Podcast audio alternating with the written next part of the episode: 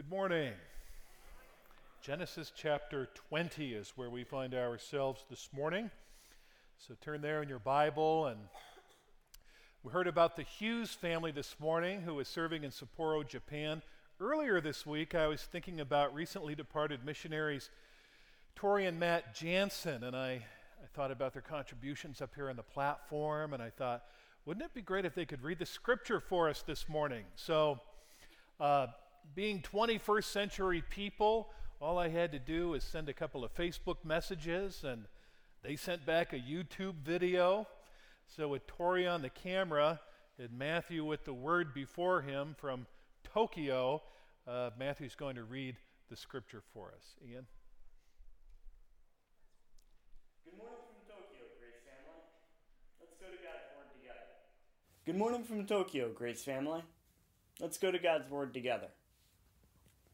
Genesis 20. From there, Abraham journeyed toward the territory of the Negeb, and lived between Kadesh and Shur, and he sojourned in Gerar. And Abraham said of Sarah his wife, She is my sister. And Abimelech king of Gerar sent and took Sarah.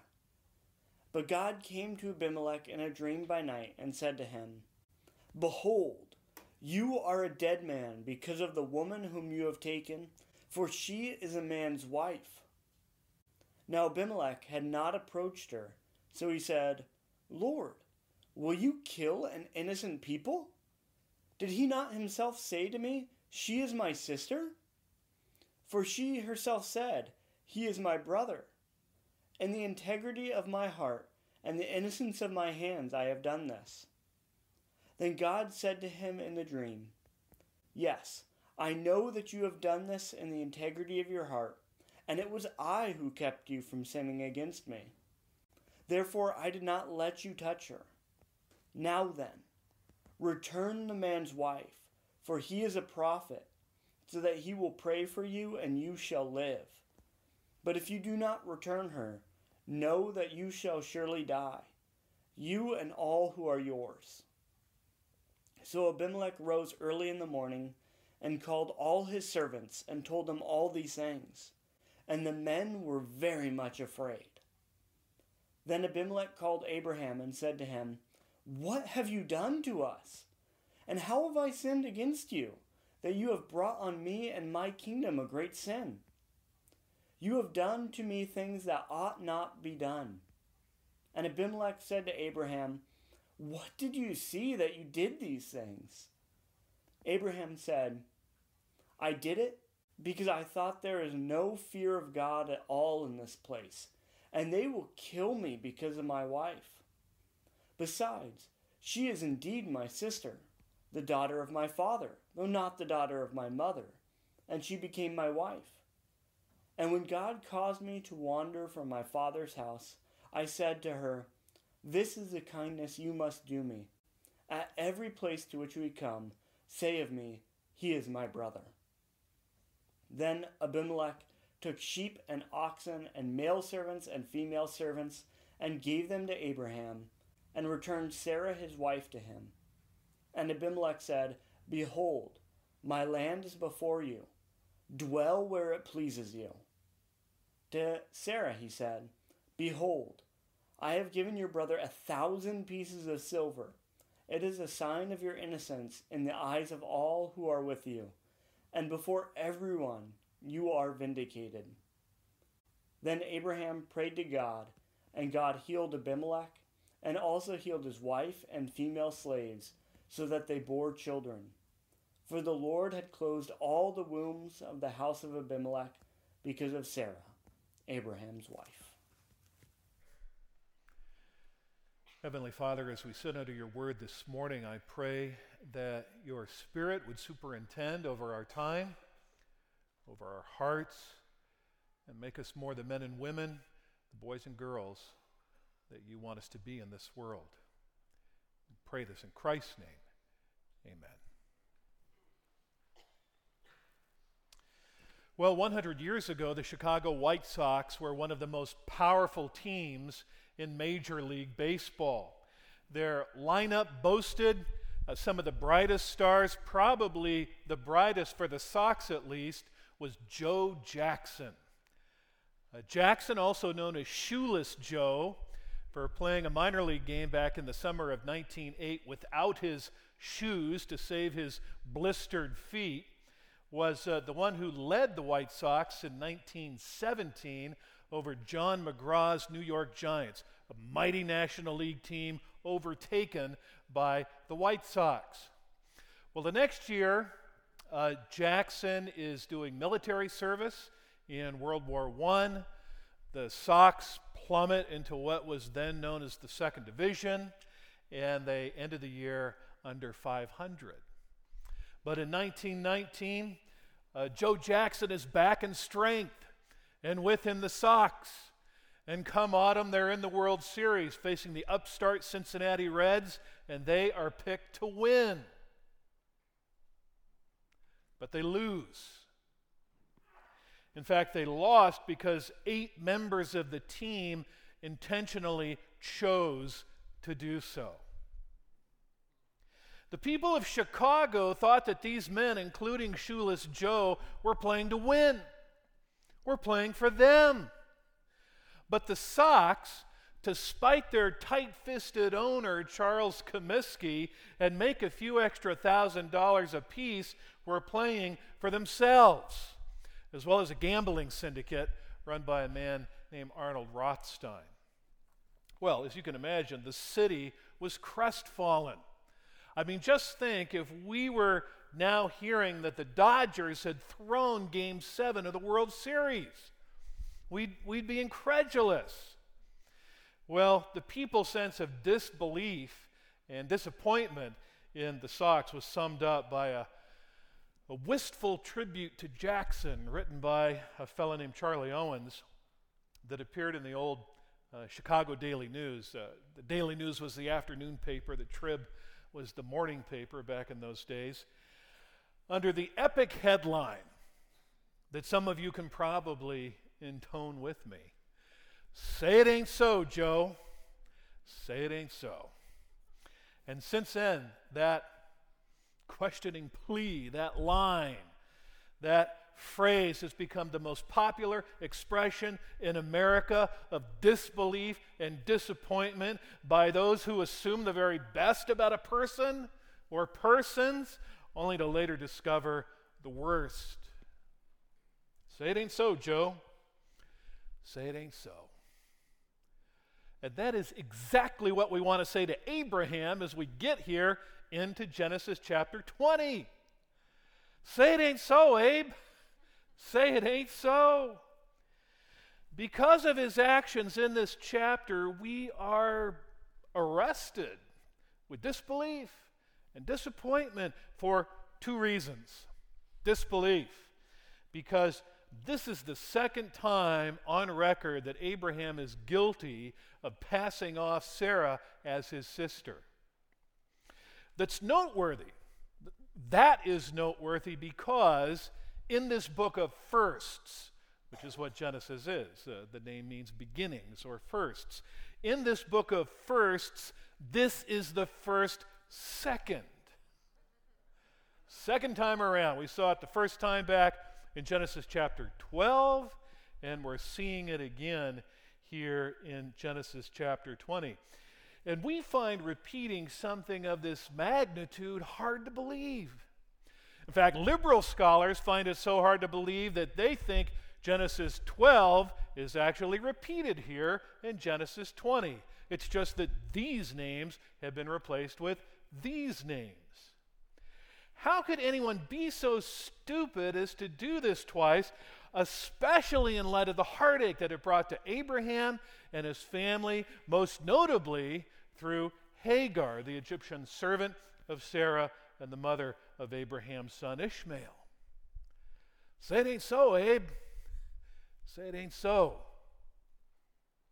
But second, we're also seized with disappointment because if you can't trust Abraham, who can you trust? He is the one through whom God expressly promised to bless the world back in chapter 12, verse 3. He's the one through whom others were obviously blessed. We saw this in the last chapter at which we looked, chapter 19, where we read, God remembered Abraham and sent Lot out of the midst of the overthrow, that is in Sodom and Gomorrah, when he overthrew the city in which Lot lived. So God didn't save Lot for Lot's sake, he saved Lot because of the prayers of Abraham. And we're going to see this again in the next chapter to which we come, chapter 21, where God says, And I will make a great nation of the son of the slave woman because he is Abraham's offspring. Chapter 21, verse 13. So, Abraham is clearly the means of God's gracious and undeserved blessing to others. But not only that, he's a great man of faith. In fact, faith that was counted to him as righteousness in chapter 15, verse 6. Faith that was proven in battle, chapter 14, verse 16. Faith that was proven in prayer, chapter 19, verse 26. Faith that was commended to you and to me as exemplary in Hebrews chapter 11. But here in chapter 20, two chapters after being assured of the miraculous birth of his forthcoming son through the heretofore infertile Sarah, Abraham is faithless. Absolutely faithless, succumbing to his pet sin that impugns his integrity, compromises his wife, and compounds a sin that would follow even his own son. And we'll see that later in Genesis 26. And if that isn't enough, at the end of it all, he throws God under the bus, blaming him for all of these problems. Say it ain't so, Abe. Say it ain't so. But the disbelief and the disappointment that we feel concerning Abraham's besetting sin, we most acutely feel when we look in the mirror and are confronted with our own. Because we all have a besetting sin. Like Abraham, you have a sin to which you return again and again and again for protection, for comfort, for relief, for avoidance, for justification. A sin with which you have a long history, to which you may feel inextricably linked, a sin from which you would give almost anything to be free, to be liberated. A sin that you combat to the best of your ability with parental advice and uh, common sense and uh, life experience and pulpit wisdom. And yet, a 17th century poet, George Herbert, observed all these fences and their whole array, one cunning bosom sin blows quite away. Say it ain't so. Say it ain't so, Randy. Say it ain't so. So, how does God work out his entirely perfect plan if he is, if he is dealing with entirely imperfect people? Like Abraham, like you, like me. Well, Genesis 20 helps us to understand the answer to that question by doing a couple of things. First, by exposing Abraham's sin and then revealing God's sovereignty. And as it relates to God's sovereignty, he shows us three different aspects of it. First, he shows us his sovereign omniscience, and then his sovereign mercy, and then finally his sovereign grace. In fact, these are the ways that uh, we'll cut our way forward through the passage this morning. So follow along, and uh, you'll stay right up to speed. Well, let's begin by considering Abraham's sin, his besetting sin, his dogging sin. The first thing about this sin is, is the setting in which it occurs. Uh, we notice here that Abraham and Sarah have moved. They've called Paul Gussif, and he has attended to their needs. Uh, back in chapter 12, he put him down in Egypt. It didn't work so well now they are in Gerar. And in both places, Abraham was afraid that the king would take Sarah to be his wife and kill him, being Sarah's husband. And, and so, to save his neck, he espouses this half truth, telling foreign leaders that Sarah was his sister. It's what he told to Pharaoh in chapter 12. This is what he's saying to Abimelech in Gerar here in chapter 20. In fact, it was Abraham's intention to tell that half truth everywhere they went. Because as we see there in verse 13, take a look at verse 13. From the very beginning of their travels, Abraham told Sarah, This is the kindness that you must do for me. At every place to which we come, say of me, He is my brother. Now, the reason that this is a half truth is because Abraham was, in fact, Sarah's brother. But more than that, Abraham is Sarah's husband. A relationship of much deeper meaning and much greater import. As one scholar observed, if Abraham had fully realized God's power, he would have preserved his integrity without fear, because no mere human potentate can thwart God's plan. And we see that explicitly de- detailed in Psalm 2. But Abraham had not fully realized that, so when Abimelech inquired about Sarah and was told by Abraham that she is my sister, ergo eligible to marry, well, the king innocently took her into his household. Abraham's half truth reminds me of a couple that Nancy and I know, not here in California, but elsewhere. Uh, the husband is a U.S. citizen uh, and a Swiss citizen. The wife is a U.S. citizen and a Canadian citizen.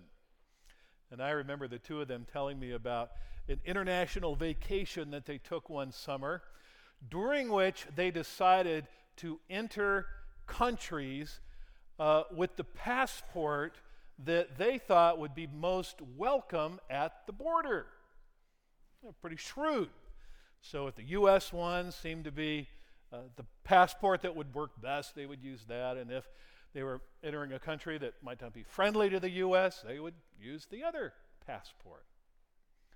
But on a certain day, as they were leaving a particular country, uh, there at the border, the guard asked, How did you get in here? And they replied, Well, what do you mean? And he said, Well, how, how did you get into the country? And they replied, Well, why do you ask? And he said, Because I see no entry stamps in either of these passports. Well, the couple looked at each other and they immediately realized what they had done. They had entered the country on their other passports. So they looked at each other, gulped, reached into their bags, pulled out their passports, and said, Oh, we entered the country on these passports. At which point, as you can guess, the guard said something like, Leave your bags right here. I'll meet you over in that office.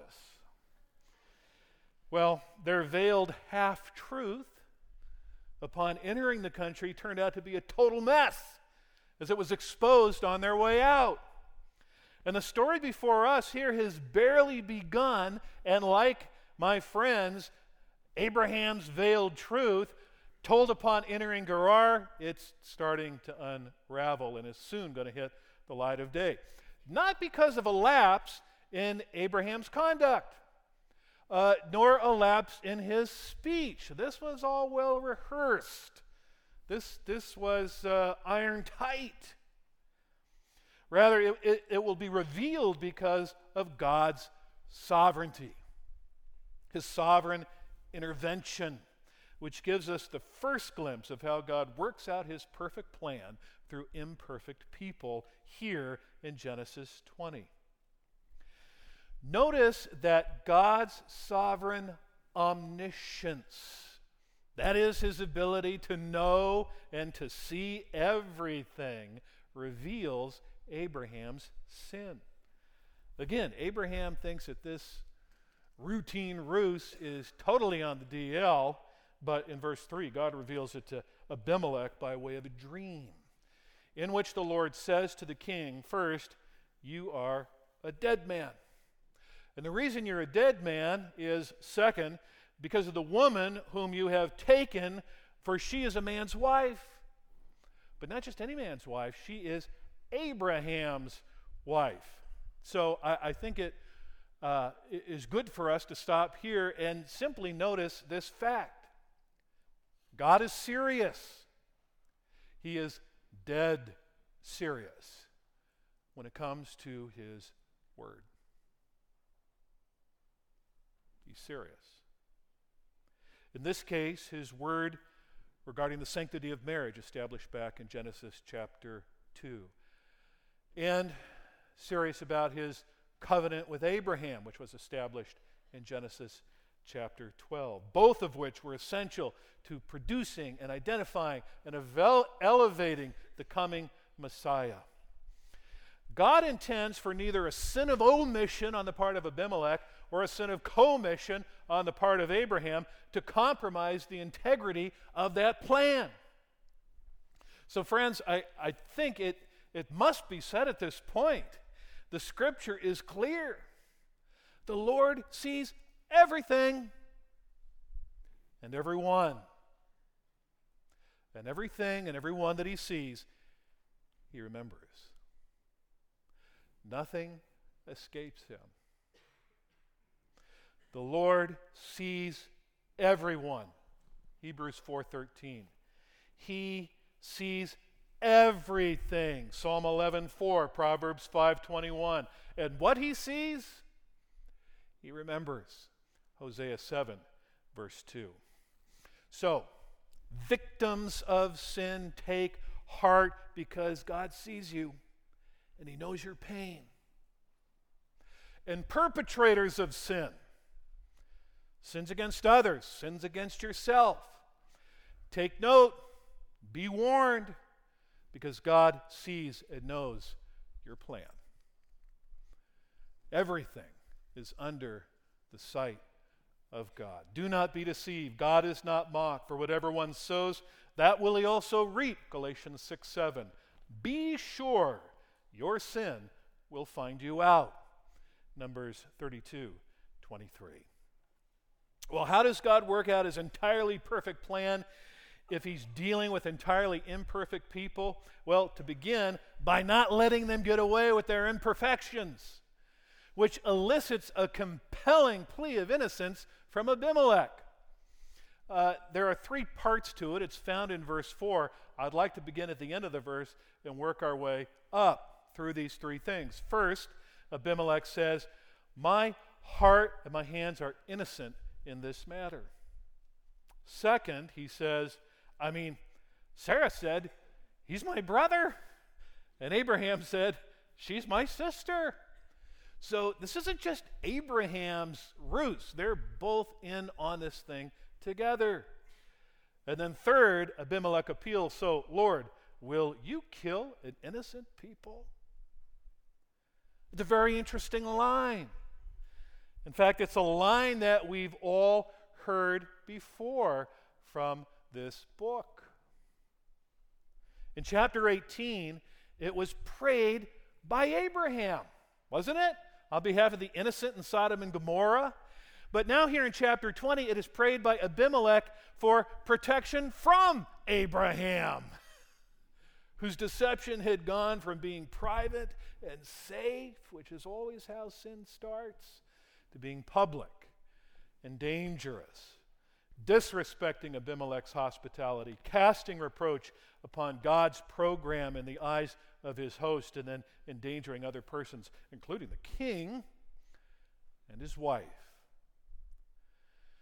This whole thing reminds me of the little analogy of sin that goes like this it starts as a kitten that you can hold and pet in your lap, and then it grows into a lion by which you are devoured.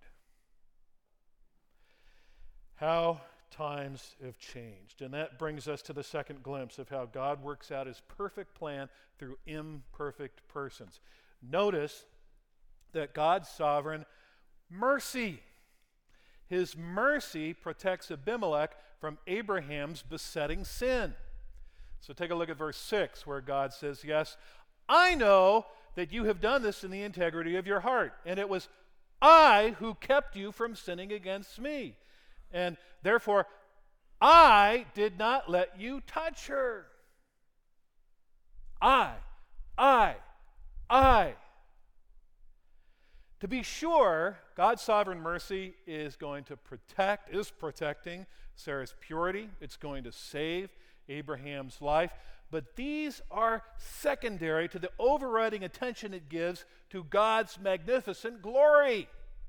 We sang about it earlier. The one who deserves the greater glory. You see, God doesn't have mercy on children to save a family. He doesn't have mercy on a couple to save a marriage. He doesn't have mercy on an addict to save a life. Rather, he has mercy on, on families and marriages and addicts to his glory. To his glory, to draw attention to him. Anything else, while surely welcome, is secondary. And that's why God says to Abimelech in verse 6 It was I who kept you from sinning, not against Sarah, but against me. So, in light of God's glorious mercy, it is no wonder that Abimelech is quick to follow his instructions there in verse number 7, which is simply this Return Sarah to Abraham. If you do, Abraham, who is a prophet, it's the first time that word is used in the Bible. Abraham, who is a prophet, will pray for you and you'll live. But if you don't, you're going to die. And not only will you die, but your family will die with you. So, Abimelech obeys God's word. I mean, he's up and at it the next morning. He calls together his household there in verse 8. He briefs them on what's going on. They are obviously frightened. And then he interrogates, uh, presumably, a flat footed and wide eyed Abraham in verses 9 through 10. And he does it with earnestness. Have I sinned against you? With integrity you have done things that ought not to have been done. And with the mercy that God Himself had shown Abimelech, letting Abraham explain himself uh, why this had all happened by answering this question What did you see that you did this thing? Well, the lights are on, and Abraham's at center stage. This is his moment, and he flops. I mean, his excuses are so lame. Take a look at verse 11. He tells the king, Well, I thought. You don't want to begin with those words. No, no, no. Say, say it ain't so, buddy. No. Well, I thought. There's no fear of God at all in this place. They're, they're going to kill me because of my wife. Wrong. In fact, Abraham, perilously wrong for the people of Gerar, for the royal family for you and your wife. And into verse 12. He confesses, this is a good thing, he confesses uh, to lying about his relationship with Sarah, which is certainly a step in the right direction, but there was one problem. He kept on moving his lips. So you get into verse 13, and he throws God under the bus by shifting the blame for his lie from himself to the Lord by linking it with the divine call to leave his native Ur. In fact, it's worse than that. Abraham said to Abimelech, not what you see there in verse 13, when God caused me to wonder. Uh, literally, he said, when the gods, plural, caused me to wander. Like one pagan speaking to another. And you got to wonder what Abimelech's thinking as he listens to Abraham try to spin one slick lie to cover another, especially when he himself had been addressed by the one, the true, and the living God concerning Abraham's deception. Say it ain't so, Abe. Say it ain't so. But this brings us to the third glimpse of how God works out his perfect plan through imperfect people here in Genesis 20.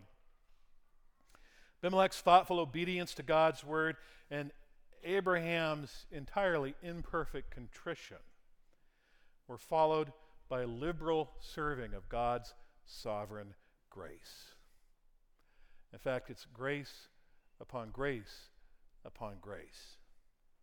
First, in verses 14 through 16, grace for Abraham, to whom Abimelech gave uh, livestock and servants and land, and his wife, whose innocence is confirmed with a thousand pieces of silver. Grace in verse 17 for Abimelech, on whose behalf Abraham prayed and God healed, as well as his wife and his female slaves. And then, third, grace for Sarah, also in verse 17, though implicitly stated.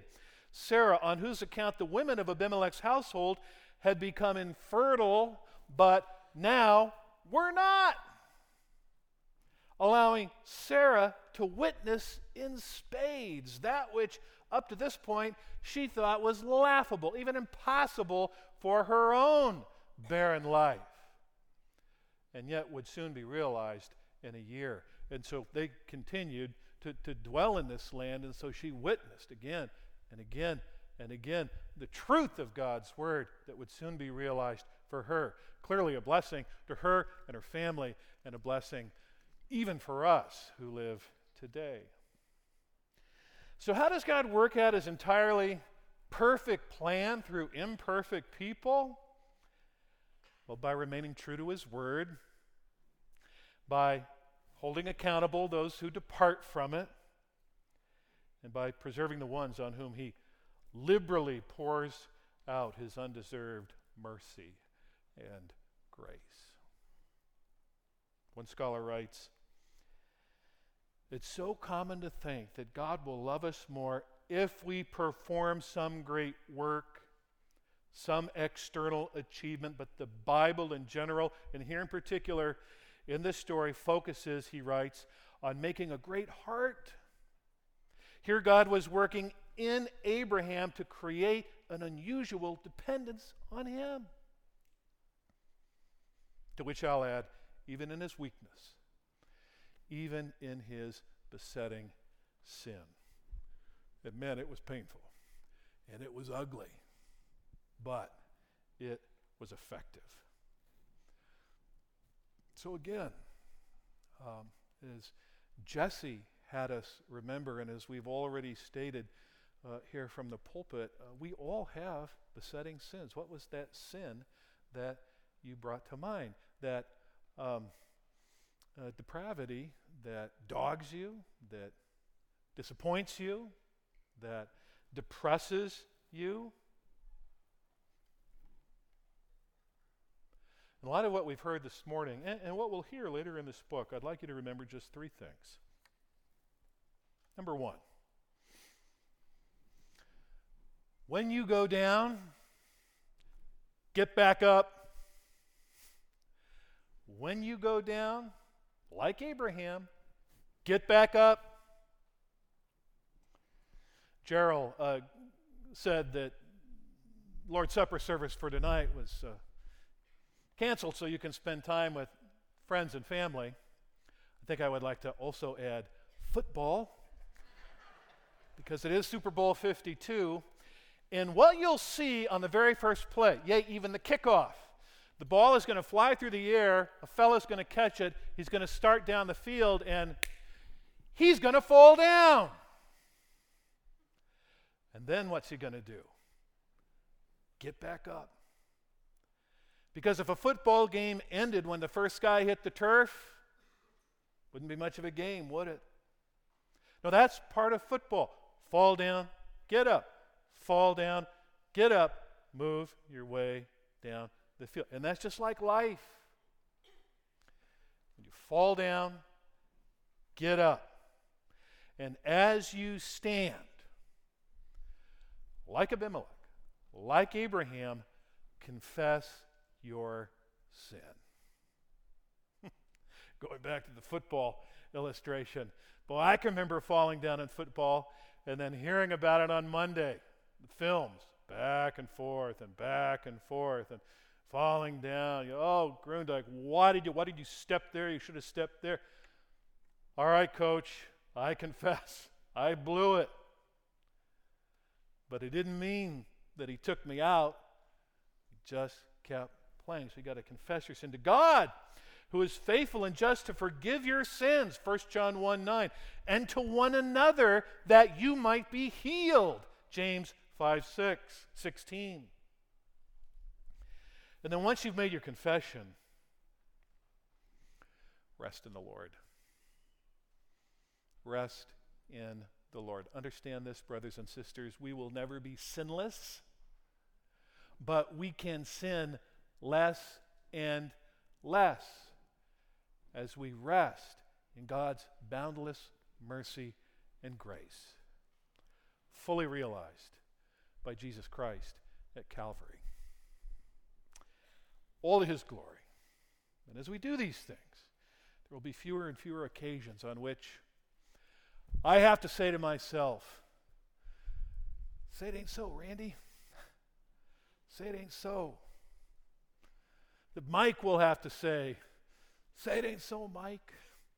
Say it ain't so. That Laura will have to say, say it ain't so, Laura. Say it ain't so. Because be growing in the grace and the mercy of God's unending love. So may it be. Let's pray. So, Heavenly Father, we give ourselves to you again. Uh, we are naked before you. You see everything, you know everything, you forget nothing. We need your help. We've asked for it a million times before, and we'll ask a million times again. And we're grateful that the answer is always the same that Jesus died to make us whole and in Him, now and forever, we find our wholeness. May we rest in that sacrifice and Him, and we pray all of this in Christ's name. Amen.